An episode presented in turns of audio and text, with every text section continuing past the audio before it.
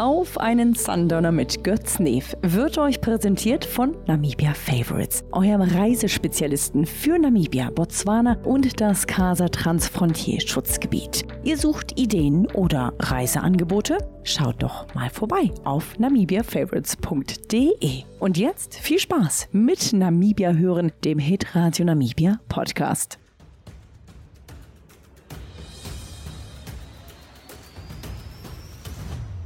Namibia hören, der Hitradio Namibia Podcast.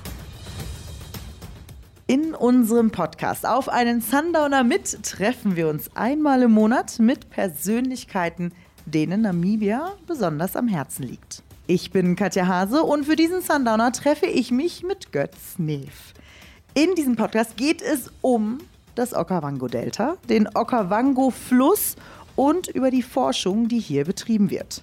Götz ist gebürtiger Namibier, hat ein Masters in Pflanzenkunde und ist auf Umwegen auf einem Projekt gelandet, was sein Leben verändert hat. Seit 2015 ist Götz Teil des Okavango Wilderness Projekts und war auch in dem National Geographic Film Into the Okavango Delta dabei. Eine Expedition, die Einblicke in den Ursprung des Flusses gegeben hat und wo man auch in Angola unterwegs war, wo so vielleicht noch keiner vorher unterwegs war. Und bevor es losgeht, falls euch unser Podcast gefallen hat, würden wir uns über fünf Sterne freuen. Und folgt uns gerne, um keine Folge zu verpassen. Jetzt aber erstmal ab zum Sundowner. Hallo, Götz. Und nicht in einem Mokoro auf dem Wasser im Okavango-Delta. Obwohl, das wäre jetzt, glaube ich, auch schön, oder? Ja, hallo Katja. Und schön in Windhoek und in Zivilisation zu sein mal. Aber ja, das Studio ist auch gut. Beschreib uns doch mal ein Mokoro. Also ein Mokoro ist ein einheimisches Kanu. Ähm, traditionell ist das aus Holz gemacht, aber wir gebrauchen welche, die aus Fiberglas gemacht sind, dass das etwas un umweltfreundlicher ist. Ich frage das aus einem ganz bestimmten Grund, denn diese, ich sag mal, Kanus waren euer Transportmittel auf der Expedition auf der Suche nach dem Ursprung des Okavango-Flusses. Götz, wir sprechen hier von einem Projekt Okavango Wilderness Project. Ne? Und ich sag mal so, das Brainchild hinter der Expedition war Steve Boyce. Was war seine Vision? Warum wollte er dieses Projekt starten, Götz? Also Ihnen ging es rum, den Steve, er hat seinen PhD in, im Okavango-Delta auf die Papageien da gemacht und Ihnen geht es darum, um das Okavango-Delta zu schützen. Und das Okavango-Delta selbst, wissen wir alle, ist ist unter Naturschutz und ist geschützt, ist ein UNESCO-Welterbe. Und ja, aber es bringt nichts, nur das Ende von einem System zu schützen. Man muss halt auch den Ursprung und alles, was zwischendrin ist, auch schützen. Sonst kommt halt unten nichts an. Und wenn oben alles kaputt geht oder ausgenutzt wird, dann passiert unten halt nichts. Und du sprichst von unten und ich glaube, da fangen wir auch an, weil 2015, ja, da ging das los für dich, aber es war auch deine erste Expedition, ne, wo du mit da zum Ursprung des Okavango-Deltas. Wusstet ihr, wo der Ursprung ist? Also ja, das war was ganz Interessantes. Also der Ursprung auf Karten und so sieht man halt, wo der ist und von Satellitenbildern, aber vorher war, denke ich, noch keiner von unserer Generation da. Also ich denke, die letzten Leute, die da waren, waren vielleicht die Portugiesen und aus, aus dem Krieg vielleicht Leute. Aber so Nachforscher waren da, denke ich, vorher noch keine. Und ja, wir hatten halt vorher Leute hingeschickt, die uns das sozusagen rausfinden, wo der Ursprung ist und ob es sicher ist, dahin zu gehen, weil Angola, wie wir alle wissen, hatte ja einen sehr langen Krieg, der bis 2002 ging. Und es gibt noch viele Landminen in dem Land. Also brauchten wir ähm, jemand, der vor uns gucken geht, ob das alles, alles in Ordnung ist. Und so haben wir halt eine Partnerschaft mit dem Halo Trust gegründet und die unterstützen halt uns jetzt mit allen Sachen, was Landminen angeht und, und Sicherheit im Land. Wo genau war diese Quelle? Ja, die Quelle ist ziemlich im zentralen Bereich von Angola, also Zentralosten. Ähm, und ja, sehr, wie sagt man, un, unscheinbar. Man wenn man da hinkommt, man erwartet eigentlich nichts. Man fährt stundenlang durch, durch Miombo-Wald und auf einmal kommt man über einen Hügel und sieht einen, einen riesen See, der so ungefähr zwei Kilometer breit oder lang ist. Und ja, das ist der Ursprung vom Okavango oder vom Quito, ja. Das ist aber eigentlich ein mystischer Ort, oder? Das, so habe ich das verstanden. Denn diese Quelle, dieser Ursprung ist auch der Ursprung von so vielen anderen Revieren, wie wir sagen, oder Flüssen in Afrika, richtig? Ja, genau. Also die Umgebung da oder sag mal die Gegend da, die 50 Quadratkilometer da oben, wie wir es nennen, den Water Tower von, vom südlichen Afrika. Also ist innerhalb von 50 Quadratkilometern hat man Richtung Südosten geht, geht der Okavango, Richtung Norden geht der Kongo, Richtung Osten geht der Sambesi, Richtung Westen geht halt der Kwanza-Fluss. Also es sind die größten Flüsse in südlichen Afrika, die, die von da aus kommen. Wie hast du dich gefühlt, als du da oben ankamst? Ja, es sind halt ähm, gemischte Emotionen, wenn man da oben ankommt. Das war halt die Planung von der Expedition und so. Das ging halt wochenlang alles und, und selbst nur dahin fahren. Also es hat uns, denke ich, neun Tage gedauert, nur jeden Tag zehn Stunden Auto fahren, bis da anzukommen. Ja, und dann ist man halt da angekommen und dann, ja, erstmal ist man ganz perplex. Das ist nicht außerirdisch, aber ein ganz anderer Ort. Sowas, sowas kennt man nicht, von, wenn man von Namibia kommt. Und ja, im, im Wald und dann öffnet das und ja, man hat Sand, so Sanddünen und Sand um sich rum und dann öffnet das halt in so einen riesen Fluss und dann ist da ein kleiner Auslauf und dann fängt das Revier an. Wir haben kurz mal das angesprochen. 2002 gab es ja noch, oder bis 2002 gab es ja noch den Bürgerkrieg in Angola. Ihr seid jetzt in Angola unterwegs, ähm, wo selbst viele Angolaner vielleicht noch gar nicht in dem Part von Angola unterwegs waren oder den Part kennen. Wie geht man damit um? Also Augen zu und durch? Ja, das ist halt am Anfang ist es, ist es ziemlich schwer, um, um damit umzugehen oder man vergisst auch schnell davon, aber man muss sich immer im Bewusstsein sein. Und das ist das Schwierige, denke ich, dass es hinten im Selbstbewusstsein drin ist, dass man jetzt nicht einfach überall rumlaufen kann. Man muss halt schon bewusst sein, wo man, wo man hingeht und wenn man oder wo man rumläuft. Und ist jetzt nicht, dass auf jeden Quadratmeter irgendwo eine Landmine liegt. Ähm, ist halt so strategische Punkte, wo Landminen sein könnten. Also wenn man zu einer Brücke kommt oder so, da, da ist es halt besser, nicht sofort rumzulaufen. Und auch wenn wir auf dem Fluss sind und wir sehen Leute neben dem Fluss, die da rumlaufen, ähm, stoppen wir auch immer und fragen die auch gleich. Das ist unsere erste Frage, die wir denen stellen. Ist, ist wo sind die nächsten Landminen? Wissen die von Landminen? Und ähm, ist es sicher hier in der Gegend? Und zu 80 Prozent, die meisten sagen, ist alles sicher, aber sie waren dann halt immer vor, okay, in 20, 30 Kilometern kommt eine Brücke,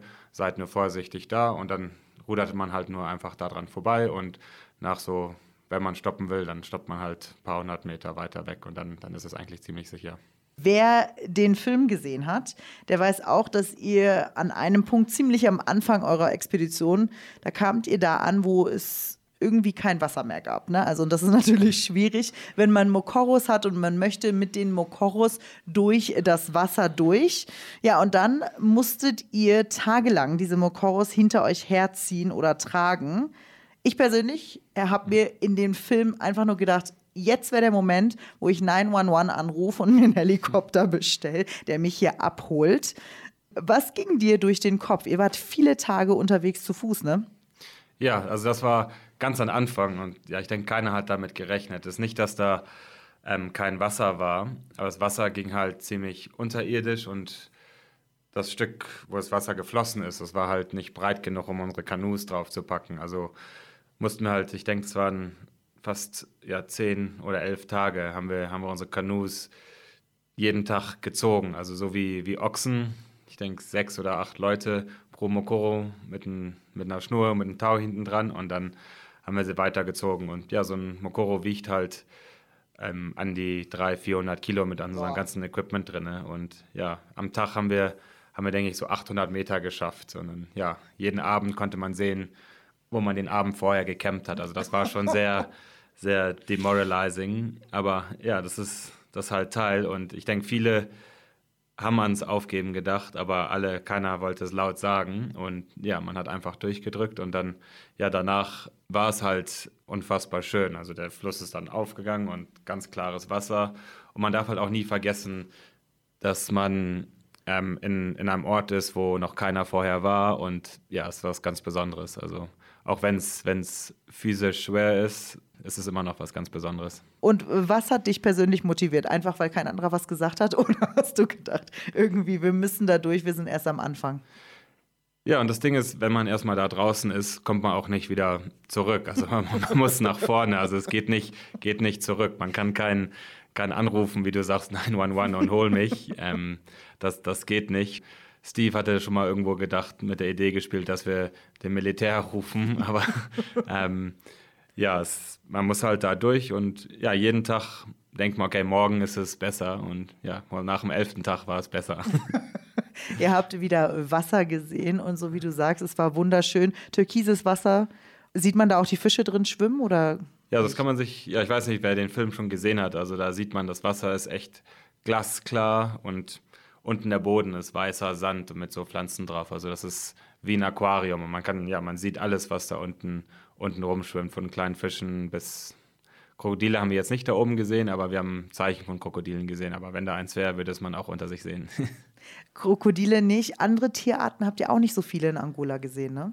Ja, also Angola ist noch ähm, sehr, da sind die Tiere halt noch sehr scheu, also vom Krieg und alles. Sind noch nicht an die Menschen gewohnt und es gibt ja auch noch keinen Tourismus in Angola. Also ja, man sieht, sieht sehr wenig, wenn man in Angola ist. Also von, von Tieren ab und zu sieht man mal hier eine Ledgeway oder so und hier mal ein Krokodil und weiter unten, wenn das Revier halt etwas breiter ist, fängt man an die Hippos zu sehen, aber sonst sieht man nicht, nicht viel. Ihr seid in Angola auch an Dörfern vorbeigekommen, die noch nicht wirklich andere Menschen aus äh, ihre Menschen in ihrem Dorf gesehen haben oder kennengelernt haben. Wie waren diese Begegnungen, Götz? Also ja, wenn man in Angola sind die Menschen als sehr, sehr freundlich und sie haben halt nicht viel, vor allen Dingen da oben, wo wir arbeiten. Also da oben kommt keiner von der Regierung hin und keiner kümmert sich um die Leute da oben und es gibt auch keinen Strom und Wasser und sie leben halt in ihren kleinen Dörfern und leben vom Land und das macht sie halt sehr besondere Menschen, dass sie bis, bis heute noch damit zufrieden sind und happy sind, so zu leben. Und ja, sie sind sehr, sehr freundlich und begrüßen einen immer und heißen eigentlich herzlich, einen herzlich willkommen immer, wenn man vorbeikommt. Wie war diese erste Begegnung, wenn ihr da lang fahrt? Ihr seht nicht viele Tiere, ihr seht grundsätzlich nicht viel, außer das Wasser ist schön und ein bisschen Beach-Vibes. Und auf einmal kommt ihr an so einem Dorf vorbei und da sind Leute, die euch angucken, als ob ihr irgendwo aus dem Himmel gefallen seid, weil so haben die doch bestimmt reagiert, oder? Ja, genau. Also vor allen Dingen weiße Leute, das kennen sie, denke ich, eher noch weniger. Und dann kommen da ein paar weiße Leute auf ihren Kanus oder auf ihren Mokoros vorbeigerudert die denken auch diese, ja, was passiert hier? Ja. sie selber benutzen den Fluss auch nicht. Also sie sind, oder da oben, wo wir die getroffen haben. Also sie rudern auch nicht auf dem Revier. Also ja, ich weiß nicht, was die gedacht haben, aber waren halt sehr freundlich und haben uns Hallo gesagt und gefragt, was wir machen und konnten es auch nicht glauben, dass wir jetzt von Angola bis Botswana rudern. Inzwischen seid ihr ja auch ein paar Mal wieder zurück zu den Dörfern, wo ihr vorher wart. Ne? Wie nimmt ihr euch da wieder auf? Wie ist das Gefühl?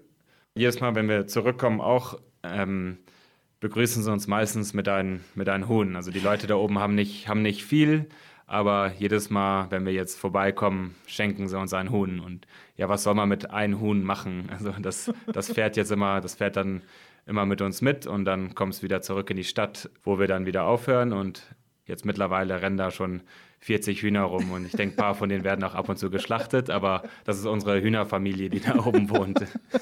Also du hast eine Hühnerfamilie in Angola, das ist doch schön zu wissen. Und ja, ich glaube auch so eine Begegnung mit Menschen, die nicht viel haben und die einen immer wieder herzlich willkommen heißen, ist auch humbling, ne? Also das holt einen auch ein bisschen wieder zurück auf den Boden, ne?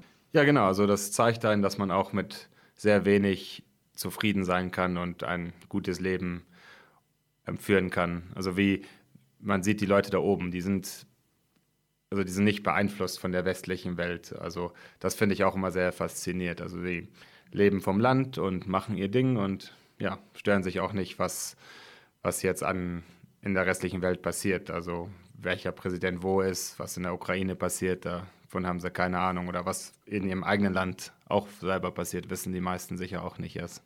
Ihr seid ja aus einem ganz bestimmten Grund, seid ihr dort unterwegs und das ist, um Forschung zu machen. Ne? Das heißt, ihr seid da, ihr findet diese Sachen raus, ihr findet neue Spezien, ihr seht sehr viel. Und was habt ihr zum Beispiel in Angola rausgefunden vom Fluss? Also ja, wir fahren halt diese Flüsse runter oder rudern diese Flüsse runter, um, um Nachforschungen zu machen. Und es geht uns darum, um, um eine Baseline zu gründen und dass wenn in zehn Jahren jetzt jemand kommt und das vergleichen will, dann kann man halt sagen, okay, dieses Team war vor zehn Jahren da und das ist, was sie gefunden haben und man, kann, man hat was zum Vergleichen. Und das Coole ist da oben, weil da noch so wenig Forscher waren, haben wir halt schon viele neue Spezien gefunden. Also ich denke, mittlerweile sind wir bei 121 neue Spezien, von Insekten zu Schlangen, zu Fröschen, zu Fledermäusen, also von, von allen etwas, neue Fische. Also ja, es ist schon amazing, dass man, dass es noch solche Plätze gibt, wo, wo man neue Spezien entdecken kann. Hast du eine Lieblingsspezie, die du äh, entdeckt hast, mit dabei warst? Die coolste Spezie, die, oder die ich finde, die wir gefunden haben, ist eine große Vogelspinne. Also es ist sehr, ein sehr haariges Ding und sie hat so ein, so ein komisches Horn oben auf dem, auf dem Rücken. Also ja. Das hat auch noch keiner vorher gesehen. Also das fand ich schon sehr faszinierend. Und hat man die ein bisschen beobachten können, wie die lebt da in der Natur? Oder nimmt ihr, die, nimmt ihr diese Spezie nur auf, fotografiert die, nimmt Samples oder wie funktioniert das?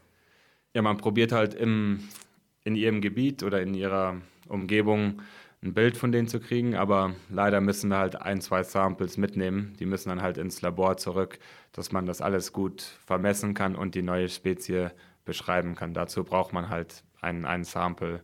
Aber wir nehmen jetzt nicht zehn von, von einer Spezie mit, sondern immer nur ein oder zwei und das, das reicht dann. Und man kann davon auch DNA-Samples nehmen und das kann man dann alles vergleichen und das fügt dann alles dabei, um eine neue Spezie zu beschreiben. Das ist unglaublich, wenn man denkt, man denkt ja, wir Menschen wissen alles und wir, wir kennen alles, ne? Und dann geht man da raus und man findet über 100 neue Spezien von allen möglichen äh, Krabbeltieren bis äh, sogar Fledermäuse, auch cool. Äh, Finde ich sehr, sehr faszinierend und auch wieder Traumjob für dich, oder? Dass man, dass man da einfach rausgeht, ist ja Schlaraffenland. Ja, genau. Also es, ja, man, man ist halt ein richtiger Forscher und Explorer, wie man, wie man so sagt. Götz, seit 2015 ähm, ist doch bestimmt auch viel passiert in Angola mit, ja, mit eurem Input von euren Projekten. Erzähl uns davon. Also ja, seit 2015 ist es halt viel, was wir, was wir da oben machen. Also wir sind gerade dabei, eine, eine Conservation Node oben in dem Gebiet zu bauen. Also das ist das, dass wir dann noch mehr Forscher reinkriegen können und dass sie auch alles ein bisschen mehr, dass man da eine Base hat und von da aus arbeiten kann. Und dann in dem Dorf haben wir halt jetzt die Schulen und das Hospital und alles renoviert, dass es auch etwas zur Infrastruktur beifügt und, und halt eine Landebahn auch noch wiederhergestellt, die vom Krieg nie wieder oder nach dem Krieg nie wieder gebraucht wurde. Also die haben wir jetzt alles wieder neu gepistet und jetzt können da auch wieder Flugzeuge reinkommen. Also es gibt auch Organisationen in Angola, die bringen Medizin und alles an, an solche Dörfer. Also das ist jetzt auch alles eröffnet. Und ein Teil von den Dörfern probieren wir halt, wir wollen jetzt nicht zu viel machen, aber so etwas Strom reinzubringen, ein paar Solarpanels und Batterien und so, dass sie auch etwas Strom haben für etwas Licht und so. Also das probieren wir schon zu machen, aber sonst will man ja auch nicht zu viel verändern. Ja, aber man sieht auch, dass euer Projekt, was ursprünglich eigentlich anfing, um nur zu sehen, wo der Ursprung ist, der Quelle, ne, hat so viel mehr bewirkt und bewirkt so viel mehr und da passiert so viel. Und das ist ja schön zu sehen, finde ich. Auch interessant finde ich, um zu sehen, wie Angola, weil da ist der Ursprung, da kommt der Okavango her. Für was nutzt Angola dieses Wasser, dieses Revier oder diesen Fluss? Ja, also das ist das, das Interessante. Angola gebraucht fast gar nichts von dem Fluss. Sie haben den größten Teil vom, vom Okavango-Fluss. Und in Angola, das ist das Interessante am Okavango-Fluss, der heißt, in jedem Land heißt er eigentlich anders. In Angola heißt er Kubango, in Namibia heißt er Kavango und dann in Botswana heißt er Okavango. Also Angola hm. gebraucht, die haben ungefähr 1000, 1200 Kilometer und gebrauchen fast nichts von dem Wasser. Weil die einfach so viel Wasser da oben haben oder warum? Ja, es gibt sehr viel Wasser in Angola und da, wo der Okavango durchfließt, ist halt sehr remote und es gibt da nicht viele Städte am Fluss und auch nicht viel ähm, Ackerbau und so. Also es ist noch sehr, eine sehr unangefasste Gegend da oben. Okay, und von Angola seid ihr dann an die Grenze nach Namibia. Wie viele Kilometer fließt denn der, in dem Fall Kavango, durch Namibia? Also Namibia hat ungefähr 400, 480 Kilometer vom, vom Okavango, der Kavango. Mhm. Und ja, Namibia gebraucht halt sehr viel von dem Wasser, wie wir alle wissen. Es gibt da oben diese Green Schemes für unseren Ackerbau. Viel kommt daher. Und dann halt auch entlang des Flusses sind viele kleine Dörfer, viele Leute wohnen, wohnen am, an diesem Revier, weil der Kavango ist eins von vier permanent fließenden Reviere in Namibia. Also viele von unserer Bevölkerung hängen, hängen ab, sind abhängig von dem Wasser. Und ja. Ja, sie haben halt kleine Farmen und wird überall Wasser abgepumpt. Also da wird halt viel von dem Wasser gebraucht. Und bevor wir, bevor wir zu den Green Schemes kommen, Götz, bei Divundo habt ihr auf der Brücke eine Messstation 2019 aufgebaut. Was genau messt ihr dort? Ja, also wir wollten jetzt auch un unbedingt mal wissen, wie das alles funktioniert, also die ganze Hydrologie dahinter. Also haben wir in Namibia angefangen, so eine Messstation aufzubauen. Ähm, die misst, ähm, wie viel Wasser pro Sekunde da vorbeifließt, wie tief der Fluss ist und es gibt uns auch ein Gerät, was wir drin haben, das uns die Wasserqualität gibt, also den pH-Wert, wie viel Sauerstoff im Wasser ist, ähm, wie klar das Wasser ist. Und diese Informationen kriegen wir jede Stunde. Also es ist sehr, sehr wertvolle Daten, die wir da kriegen. Und wir wollen halt das ganze System verstehen. Und über die Zeit haben wir jetzt auch mehr, mehrere Stationen im Okavango-System aufgebaut. Also von, von oben fast vom Ursprung durch bis ins Okavango-Delta haben wir jetzt ungefähr zehn Stationen oder sind dabei, zehn Stationen aufzubauen. Seitdem ihr angefangen habt zu forschen, also 2015, wie hat sich das Ökosystem rund um das Wasser verändert, in Namibia zum Beispiel jetzt? In Namibia hat sich einiges geändert. Also wir probieren das, Stückchen, das Stückchen von Namibia, von der Namibia-Seite rudern wir alle zwei Jahre jetzt, dass wir das vergleichen können. Also wir sind dann in 2015 und 2017 und 2021 gerudert und jetzt rudern wir wieder. Aber wenn man jetzt nur vergleicht von 2017 auf 2021, hat sich das verdreifacht, wie viele Menschen wir gezählt haben am Fluss und die Rinder haben sich verfünffacht, was wir gezählt haben. Krass. Also das ist unglaublich. Und merkt ihr auch, dass das Wasser weniger wird? Es ist schwer zu sagen, ob das Wasser weniger oder mehr wird. Das hängt alles, alles vom, vom Regen ab. Also vor zwei Jahren war es ein sehr gutes Regenjahr oben in Angola und da kam halt viel Wasser runter. Und dieses Jahr, wenn man sieht, wenn man, das kann man bei uns, un, unsere Messstation, das ist alles online, es gibt ein Dashboard, wo man auch gucken kann. Also wenn man jetzt guckt, dieses Jahr hat es sehr wenig oben in Angola geregnet. Also nicht viel Wasser kommt in Namibia an und fließt dann weiter ins Delta. Also das hängt alles eigentlich vom Regen oben ab.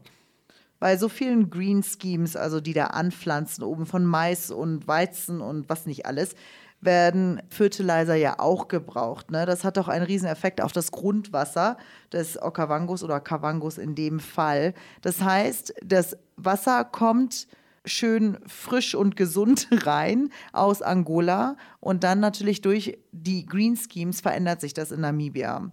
Kann man das Wasser gar nicht mehr gebrauchen sonst, außer für, für Vegetation? Ja, also ich würde nicht nur sagen, das ist nur wegen den Green Schemes, es sind auch mhm. viele, viele andere Faktoren, die dazu hinfügen. Also Leute, die da drin wohnen, weil es gibt ja auch nicht richtig fließend Wasser in den, in den kleinen Dörfern da. Also die Leute gehen runter und waschen sich im, im Revier, die ganzen Rinder am Revier. Also sind mehrere Faktoren, die da hinzufügen, dass, dass das Wasser jetzt nicht, also ich denke, viele Leute trinken das Wasser noch, aber wo wir 2021 halt das Wasser oder wo wir das Wasser getrunken haben, war es jetzt nicht so das Beste. Wir hat, dann hatten halt viele von uns hatten hatten es halt mit dem Magen. Aber ja, ich denke, wenn man sich daran gewöhnt, geht's. Und wir nehmen ja auch Werte, wir messen ja den pH-Wert und alles. Also, was wir bis jetzt gemessen haben, war jetzt noch nicht, dass es alarming ist, dass das jetzt in, in einem bestimmten Grenzwert ist. Also das Wasser ist noch, ist noch nicht viel mit verkehrt, aber es ist halt noch nicht, ist nicht mehr fit für jeden, der das trinken kann. Und gibt es da irgendwie auch von euch Ideen, wie man das irgendwie verbessern könnte oder wie man da eine bestimmte Änderung machen kann? Also ja, am Ende vom Tag sind wir halt nur die Leute, die die ganzen Daten sammeln. Ähm, und dann geht es halt weiter. Unsere Daten gehen ans Ministerium und alles.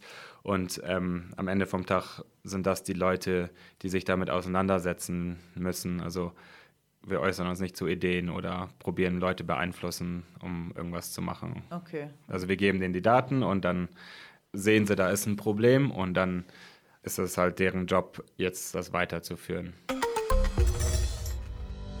Schon Lust auf einen Besuch in der Casa-Region bekommen? Auf namibiafavorites.de findet ihr alle Tipps, Infos und Angebote für eure Wunschreise nach Namibia, Botswana und in die Casa-Region. Jedes Jahr ist das Team selbst ausgiebig hier unterwegs und plant für euch gerne eine maßgeschneiderte Reise mit den aktuellsten Highlights. Schaut jetzt vorbei auf namibiafavorites.de. Also wir sind in Namibia. In Namibia merkt man dann schon, du sagst es, da sind viele Einflüsse auf das Wasser. Also da verändert sich schon sehr, sehr viel. Man merkt, der Mensch ist da, es gibt viel mehr Tiere, nicht nur Domestik, also Rinder und so weiter, sondern wir haben auch viel mehr Tiere, die Elefanten, Hippos, Krokodile und so weiter, die in unserem Wasser leben, als zum Beispiel jetzt in, in, in Angola. Und es gibt auch einen bestimmten Filter, der geht Richtung Okavango Delta. Das ist dann in Botswana selbst. Und das finde ich super faszinierend. Erzähl mir von dem Filter. Wie funktioniert das? Das ist schon sehr interessant, weil sobald man im Okavango Delta ist, ist das Wasser wieder ganz sauber. Man kann es trinken und alles. Und das ist halt der natürliche Filter, der, der Panhandle, wie der sogenannte Panhandle, das ist das Stück oben von der Namibia-Grenze bis, bis runter nach Shakawe, also da, wo das Okavango-Delta eigentlich anfängt, wo der Fluss sich dann so ausfährt, wo das den Alluvial Fan bildet. Und das ist halt dieser biologische Filter, besteht aus der Papyruspflanze und dem, dem Ried. Und das Wasser fließt da halt durch. Man kann sich das dann halt so vorstellen wie ein ganz feiner Filter, wo alles langsam rausgefiltert wird. Und es sind ungefähr 60 bis 80 Kilometer, würde ich sagen, wo das Wasser lang fließt und dann so gefiltert wird. Also ja, ich will nicht wissen, was da unten an Plastik oder alles unter den Wurzeln alles angesammelt ist. Aber ja, Fakt ist, dass das der Filter ist und danach ist das Wasser halt wieder glasklar und, und sauber und trinkbar und man weiß noch nicht mehr darüber. Man will sich ja auch nicht da irgendwie anfangen, ähm, Recherche zu machen, wie das funktioniert, weil vielleicht macht man dann was kaputt, oder? Ja, also es gibt schon Sachen, die wir jetzt mehr wissen wollen und so. Also wir haben jetzt auch einen, einen neuen Student, ähm, sie setzt sich mit Microplastics auseinander. Also jetzt werden wir auch mehr Wasserproben nehmen und dann kann man halt auch mehr sehen, wie viel Microplastics auch noch durchkommen. Also das ist ja, also es wurde doch nicht erforscht. Also das ist jetzt auch was Neues, was wir jetzt erforschen wollen und besser verstehen wollen. Ja, und das ist unglaublich, das ist so faszinierend. Wir haben den Sprung gemacht, also das heißt, wir waren in Angola, ihr seid mit dem Mokoro durch Angola, ihr seid nach Namibia. Wie hast du dich gefühlt, als du wieder Home Ground unter deinen Füßen hattest?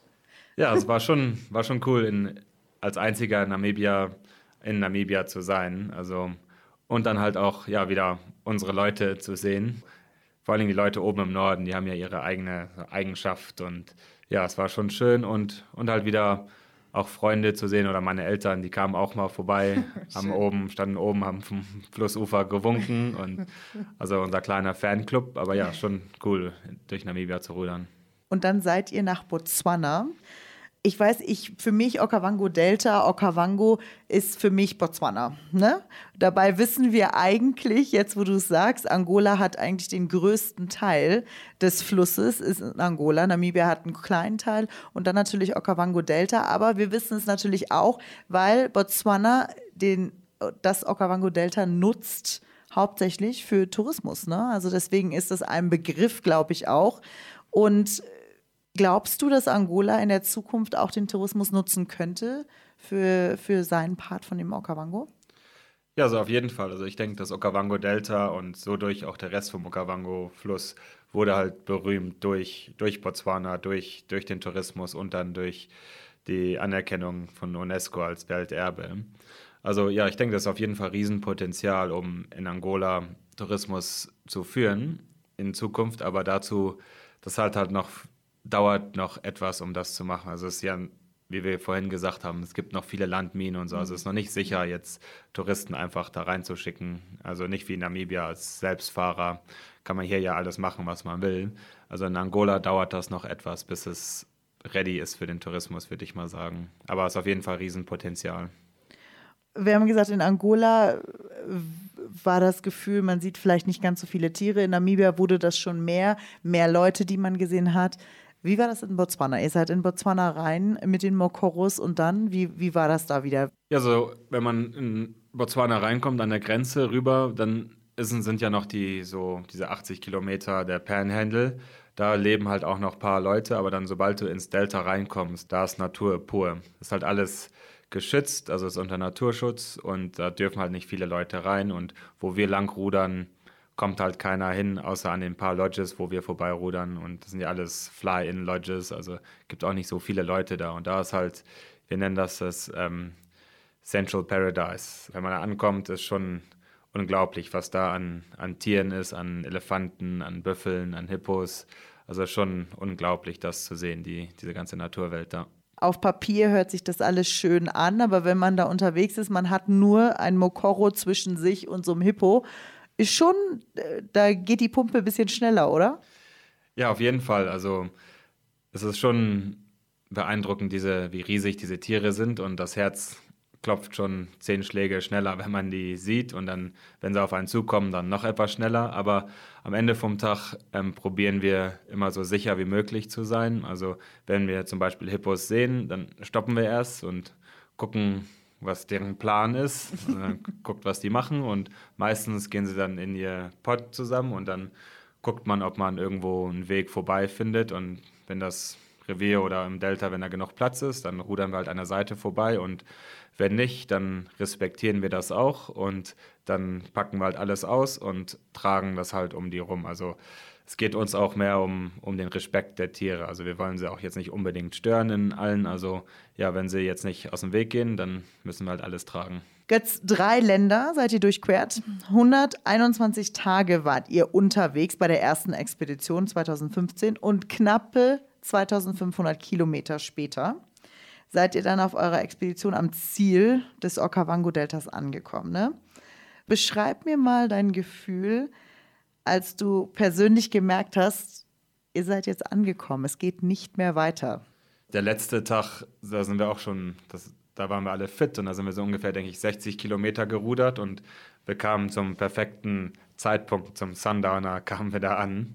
Und unser Ziel war halt da, wo das Wasser in der Wüste versickert. Also ja, das war, ich weiß nicht, ich denke, viele von uns waren erstmal perplex. Keiner wusste, was, was um zu sagen. Man hat es literally vom, wo es aus einer Sanddüne raus tropft, die ganze zweieinhalbtausend Kilometer lang gerudert, bis da, wo es in der Wüste versickert. Also ich denke, es gibt wenig Leute, die, die sowas sagen können, dass sie das miterlebt haben. Und ja, also es war sehr emotional. Ähm, viele haben es halt nur in sich gehalten, manche haben es rausgelassen.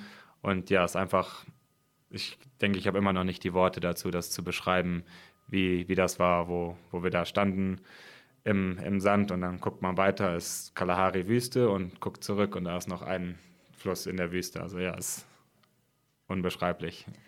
Und du sagst es gerade, also man sieht, wie es raustropft aus einer Düne sozusagen und wie es dann in der Wüste zu Ende ist, ist ja eigentlich irgendwie auch ein bisschen ähm, Kunst, oder? Ne? So ein, also, weißt du, wie ich meine? Also, ja, es ja. passt doch irgendwie gut zusammen, dass das so endet. Also, man kann sich vorstellen, ihr seid in der, in der Kalahari-Wüste, wo das ja. zu Ende ist. Genau, ja. Das ist die Kalahari-Wüste oder Kalahari Sand Basin. Das ist ja ein Riesen. Das geht bis hoch in Angola. Deswegen sind da ja auch diese Dünen und alles. Aber die Dünen da muss man sich nicht so vorstellen wie hier bei uns, sondern sind bewachsene Dünen. Oder es sind halt Sand. Berge fast. Okay. Ähm, und da ist Wald drauf und alles und es regnet auch viel mehr da. Aber ja, und dann ja, endet das halt in der Wüste. Und es gibt ja auch nicht so viele Deltas und Flüsse, die einfach in der Wüste aufhören, versickern. Die meisten gehen ja irgendwo ins Meer.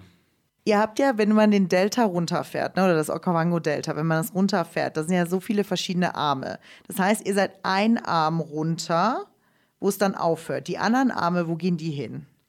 Also ja, wir haben, wir haben uns eine Route ausgesucht, also ja einen Arm ausgesucht. Oder da gibt es nicht nur einen Arm, aber ja viele Arme. Und dann sucht man sich eine Route aus, die, die durchgeht und am Ende auch wieder an Mauen rauskommt. Und ja, in die verschiedenen Arme oder dieser Alluvial Fan, wie man ihn nennt, ja. der versickert halt auch in der Wüste. Und dann beim Mauen ist sozusagen das Ende vom Delta. Und dann danach ist ein Fluss, da heißt das der Okavango-Fluss anders, da heißt er der Poteti nach, ah. nach Mauen. Das, der Fluss, der weiterfließt, ist der Boteti und der sickert dann als einziger Fluss, geht er weiter und dann sickert der in der Wüste weg. Und der Rest, die restlichen Arme verschwinden halt vorher irgendwo in der Wüste da. Das ist echt schwer vorstellbar, ne? Und das sieht man das auch? Also wenn man da so lang fährt mit dem Motocoro, siehst du, oh, hier vorne hört er gleich auf oder ist das abrupt? Also ja, das sieht man nicht unbedingt. Also das ist, das ist mehr ein, ein Wetland, also ist alles mehr, mehr nass und dann ist man so auf so einem Hippoweg oder so, wo, man, wo wir lang rudern. Aber dann der letzte Arm, ja, da sieht man halt, dass es da wegsickert, ja. Ich stelle mir auch vor, du bist einer von denen, der vielleicht nicht die Gefühle so rausschreit, ne, im Vergleich zu anderen. Aber was macht so eine Expedition mit einem? Was hast du persönlich mitgenommen von dieser in 2015? Also ich denke, man wächst als Mensch, umso, wenn man so eine Expedition mitmacht. Dann für mich am, was ich gemerkt habe, ist, wie wenig man braucht, um ein gutes Leben zu führen. Also auch wenn für uns, wir können ja nicht viel mitnehmen und Essen ist jetzt auch nicht ein Gourmet-Essen, was wir da haben. Also wir haben Reis und Bohnen gibt es zum Abendessen und wir kochen dann immer genug, damit wir dann kalte Reis und Bohnen zum Mittagessen haben. Und zum Frühstück gibt es dann halt einfach Haferflocken gekochte und mhm. dann abends kocht man dann wieder eine neue Portion Reis und Reis und Bohnen. Also und ja, das, das hält einen am Leben und manchmal hat man Tage, wo es einem nicht so schmeckt, aber man, man kommt damit durch und man braucht nicht mehr eigentlich. Und man hat, man hat keine anderen Ablenkungen. Es gibt kein Internet und gibt kein Fernsehen. Also ja, man ist in der Natur pur. Also ich denke, das ist, das ist, was mich so beeindruckt hat und beeinflusst hat, ist einfach nur draußen zu sein und man kann seine Gedanken sammeln und merkt, man braucht nicht viel. Ich meine, inzwischen sind ja auch ein paar Jahre vergangen, ne, seitdem du angefangen hast, für Okavango Wilderness Project zu arbeiten. Und du bist ja immer noch da. Also das heißt, es gefällt dir ja auch. Würdest du auch sagen, ähm, dass dich dieses Projekt sehr verändert hat, persönlich? Also ja, jetzt ist acht Jahre später, bin immer noch da. Ähm, ich denke nicht, es hat mich viel verändert, aber schon, schon ein bisschen, bisschen verändert. Also ich war von Anfang an immer sehr naturlieb und alles und wollte immer draußen sein. Und ich denke, jetzt hat es das nur noch mal befestigt. Also wenn ich in Urlaub gehe, gehe ich immer noch campen. Also ich campe für die Arbeit und campen im Urlaub. Also gibt es keinen Drumrum. Aber ich glaube, wenn du campen gehst für, für Urlaub, dann gönnst du dir auch mal einen Steak oder einen Brei. Ne? genau, müssen, ja. das, müssen nicht, das müssen nicht Bohnen und Reis sein. Ja. Nee, Bohnen und Reis wird nur auf Expedition gegessen. Zu Hause kommt das nicht ins Haus. Nee. und Namibia ist ja auch, also deswegen auch für dich sicher auch so ein Moment, wo du so ein bisschen stolz bist, denn Namibia ist das erste Land im südlichen Afrika, das ein Wassertreatment oder Abkommen unterzeichnet hat. Was heißt das eigentlich? Also ja, jetzt das, was Namibia gerade unterschrieben hat, ist, dass es ein Transboundary Wasserabkommen ist. Also das heißt, dass Namibia mit den Nachbarländern zusammenarbeiten will, um das Wasser ökonomischer sozusagen zu gebrauchen. So, wie, so, so verstehe ich das und ähm, was auch gut ist, weil ja, Angola hat das ganze Wasser. Namibia ist abhängig, Namibia und Botswana sind abhängig vom Wasser und Namibia gebraucht das am meisten jetzt mit Ackerbau und die Leute, die dran wohnen und Botswana am Ende vom Tag profitiert am meisten davon mit dem Tourismus. Ich denke, der Tourismus in Botswana ist ein Drittel von der Ökonomie und ja, das ist alles im Okavango-Delta. Also jedes Land gebraucht das Wasser anders. Und wir sprechen jetzt immer hier von, von Profitieren für die Länder. Wenn wir die Natur anschauen, ne, ähm, siehst du, dass da ein großer Einfluss ist, wie, wie das Wasser gebraucht wird, wie, wie Tiere weniger werden oder das Wasser weniger wird oder die Spezien im, im Wasser weniger werden? Sieht man da einen großen Unterschied oder ist das vielleicht noch zu früh? Also ja, von den kleinen Tieren das noch zu früh zu sagen, aber ja, die großen Tiere, also wie Elefanten als Beispiel, die müssen ja eigentlich auch ziehen und sind halt alle jetzt so in Botswana und Namibia gefangen. Sie gehen nicht rüber über den Fluss auf die Angola-Seite, weil Elefanten sind ja auch nicht, nicht, nicht dumme Tiere. Sie wissen genau, dass es da noch Landminen und alles gibt. Also sie wissen es nicht sicher für sie.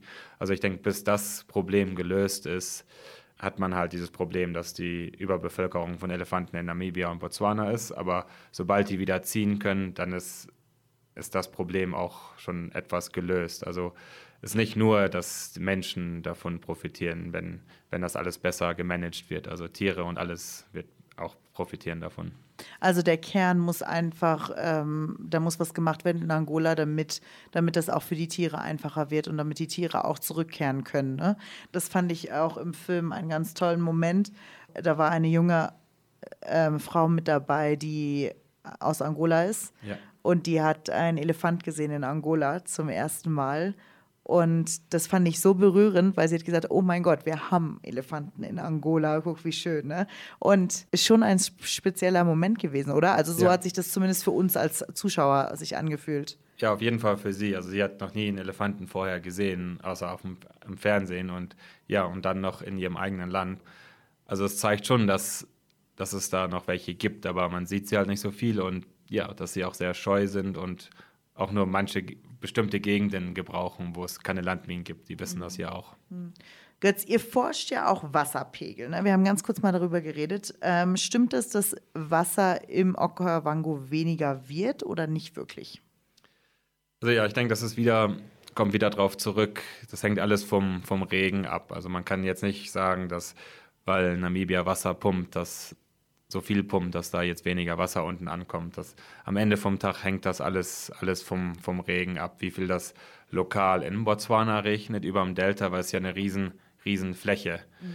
Wenn es da viel regnet, dann ist da schon mal Wasser im Delta selber und wenn es halt oben in Angola viel regnet, kommt halt viel Wasser unten an. Und das Wetter schwankt ja auch und wie wir jetzt wissen mit Climate Change immer mehr und es gibt auch immer mehr andere Extreme. Also kann sein, dass irgendwann äh, vielleicht in ein paar Jahren mehr Wasser runterkommt, weil es jetzt mehr da oben regnet. Oder kann sein, dass es jetzt progressively weniger wird, weil es weniger regnet. Also das muss man ähm, alles mal gucken, wie es weitergeht. Und das sind so Sachen, es gibt Models, die das alles modeln, aber das, man kann halt nicht voraussagen, was das Wetter sagt. Ja, es gibt ja auch noch mehr Expeditionen, die ihr macht. Was ist, was ist so ein bisschen Zukunftsmusik für das Okavango Delta Projekt? Also ja, es gibt wir machen viele Expeditionen im, im Jahr. Also dieses Jahr war ich schon wieder oben, oben in Angola. Wir sind einen Seitenarm vom, vom Kongo gerudert bis an die Kongo-Grenze. Und dann jetzt geht es dann wieder im Delta, wo wir unsere jährliche Delta Crossing machen. Also das ist, wo wir am Anfang vom Delta anfangen zu rudern, durch bis nach Maun, einmal quer durch. Und das geht jetzt schon seit, diesen, dieses Transect machen wir schon seit 2010. Und ja, es gibt halt viele andere Flüsse in, in Afrika, die man noch erforschen möchte und kann. Also das Projekt ist noch lange nicht vorbei und ja, die Zukunft sieht aus, als ob wir mehr Richtung, Richtung Norden gehen. Also wir haben ja schon mit dem Kongo-System angefangen. Ähm, auf dem Sambesi sind wir, haben wir auch schon ein paar, paar Stückchen gerudert. Also ja, es gibt unendlich viel zu tun. Also ich denke, eine Lebzeit ist, reicht da nicht. also du ähm, wirst immer weiter auf dem Okorus unterwegs sein. Ich merke das schon. Das heißt, wenn du hier ins Gym gehst, dann suchst du dir nicht dieses Ding aus, wo du, wo du rudern musst, oder, sondern du rennst oder fährst Fahrrad vielleicht. Ein bisschen Abwechslung muss sein. ja, nee, im Gym, Gym brauche ich nicht gehen. Also. Brauchst du nicht gehen. Ähm, Götz, also das ist ja noch sehr viel, was ihr da oben erforschen könnt. Was genau wünschst du dir eigentlich für die Region? Ich denke, am Ende vom Tag für die ganze Region ist, dass, dass das ganze System unter irgendeiner Art von, von Schutz kommt. Also es muss jetzt nicht ein Naturschutzgebiet sein. Und heutzutage muss man auch weiter daran denken, dass es gibt halt schon viele Menschen auf dieser Erde und die Leute da oben leben ja auch da. Also jetzt ein Naturschutzgebiet oder ein National Park heißt halt, dass Leute nicht da sein dürfen. Und ich denke, das ist so, es ist verkehrt, die Leute aus, aus dem Gebiet rauszuholen. Also ich denke, man muss mit den Leuten zusammenarbeiten und es gibt viele andere Arten von Schutz, die man, Naturschutz, die man auswerten kann und aufbauen kann. Also ich denke, wenn man so das ganze System unter eine Decke kriegen kann und halt mit verschiedenen Teilen vom Gebiet verschieden geschützt. Also so wie das Delta ist schon Naturschutzgebiet. In Namibia gibt es den Mahango National Park, da ist auch ein Teil geschützt. Und ähm, ich weiß, Leute arbeiten dran, Fisheries, Conservancies aufzubauen am, am Fluss. Also es gibt, wo man verschiedene Teile vom Fluss schützt. Also ich denke, dass, dass wenn man das alles hinkriegt und auch hinkriegt, dass kein Damm in das System gebaut wird, dann, dann denke ich, hat man eine gute Zukunft für den Fluss. Wir haben angefangen mit einer Expedition, die 2015 für dich irgendwie, ich sag mal, auch einen ganz neuen Fluss ins Leben gebracht hat. Okavango Delta fing für dich an in Angola, es hat aufgehört in der Wüste in Botswana. Wenn du zurückschaust, 2015, Götz 2015, wo du da in der Wüste gestanden hast und gedacht hast, oh, wo geht denn hier der Fluss hin? Das Wasser ist irgendwie leer und ähm, bis dahin hast du 121 Tage nur Wasser um dich rum gehabt quasi. Hast du gedacht, dass du in acht Jahren immer noch bei dem Projekt dabei bist und noch so viel mehr entdeckt hast von, von dem südlichen Teil von Afrika? Ich habe es mir damals gewünscht, aber es war halt noch nicht sicher. Und damals, 2015, war es halt so, hatten wir noch nicht viel Geld. Da waren wir ziemlich self-funded. Und erst ab 2016 haben wir halt ähm, Geld von National Geographic und allen bekommen. Also ja, da hatte ich mir noch nicht irgendwie viel weiter vorgestellt und vor allen Dingen nicht, dass ich nach acht Jahren immer noch da bin und ja, jetzt auch Teil vom Hauptteam. Ich denke, jetzt ist nur noch Steve und ähm, John. Wir sind die einzigen drei, die noch übrig sind von 2015. Sonst haben wir alles neue Leute angestellt. Also bin schon Teil vom, vom Co-Team und ja, mittlerweile auch schon Expedition Leader auf manchen Expeditionen und ja, und der Forschungsleiter vom, vom ganzen Projekt. Also ja, also meine Karriere hat sich von ein Volunteer bis jetzt das alles aufgebaut in acht Jahren. Und du sagst Traumjob. Traumjob ist schon richtig, aber das hat auch seine Risiken. Ne? Also du bist auch viel unterwegs und ich kann mir auch vorstellen, deine Eltern haben wir auch kurz erwähnt, die freuen sich, glaube ich, jedes Mal, wenn sie irgendwo nur ein ähm, Lebenszeichen von dir kriegen. Wie, wie gehst du damit um? Das ist ja nicht, du gehst in die Wildnis und es ist nicht alles immer Butterflies und Rainbows. Ne? Also es ist auch gefährlich, wo du unterwegs bist. Also ja, das eine, was für, für mich oft schwer ist, ist, so lange an ein Stück von zu Hause weg zu sein. Also auch, ja, man hat dann halt kein Klo und keine Dusche. Das, ist, das stört mich jetzt nicht, aber nur mal zu Hause zu sein und einfach nichts machen, das ist halt ein Ding. Und das andere ist, es sind immer halt Gefahren mit dabei auf diesen, auf diesen Expeditionen. In Angola sind halt Landminen und in Namibia, Botswana wilde Tiere. Also da kann bis jetzt, Touchwood, ist noch nicht viel passiert, aber es kann, die Möglichkeit gibt es halt immer. Und ja, wir sind halt, wie ich vorhin auch schon gesagt habe, wir sind halt immer so vorsichtig wie wir können und behandeln alle Tiere mit dem Respekt, den sie gebrauchen und geben denen den Platz, den sie gebrauchen. Und ich denke, das ist ein, ein gutes Rezept und hat bis jetzt sehr gut funktioniert. Sehr schön. Wir freuen uns auf weitere Expeditionen von euch. Und ich sage jetzt erstmal Danke, Götz. Das war schön, mit dir zu quatschen. Ja, cool. Vielen Dank, Katja. Das war sehr, sehr gut. Das war auf ein Sundowner mit Götz Neef. Schaut mal bei Namibia Hören vorbei. Da gibt es noch ganz viele spannende Gespräche rund um unser Lieblingsthema, Namibia. Mein Name ist Katja Hase und ich freue mich auf das nächste Gespräch. Namibia hören, der Hitradio Namibia Podcast. Auf einen Sundowner mit Götz Neef wurde euch präsentiert von Namibia Favorites. Wenn euch Insider-Tipps, professionelle Ansprechpartner und eine individuelle Reiseplanung nach euren Wünschen wichtig sind, dann schaut doch mal vorbei und meldet euch für ein passendes Reiseangebot auf namibiafavorites.de.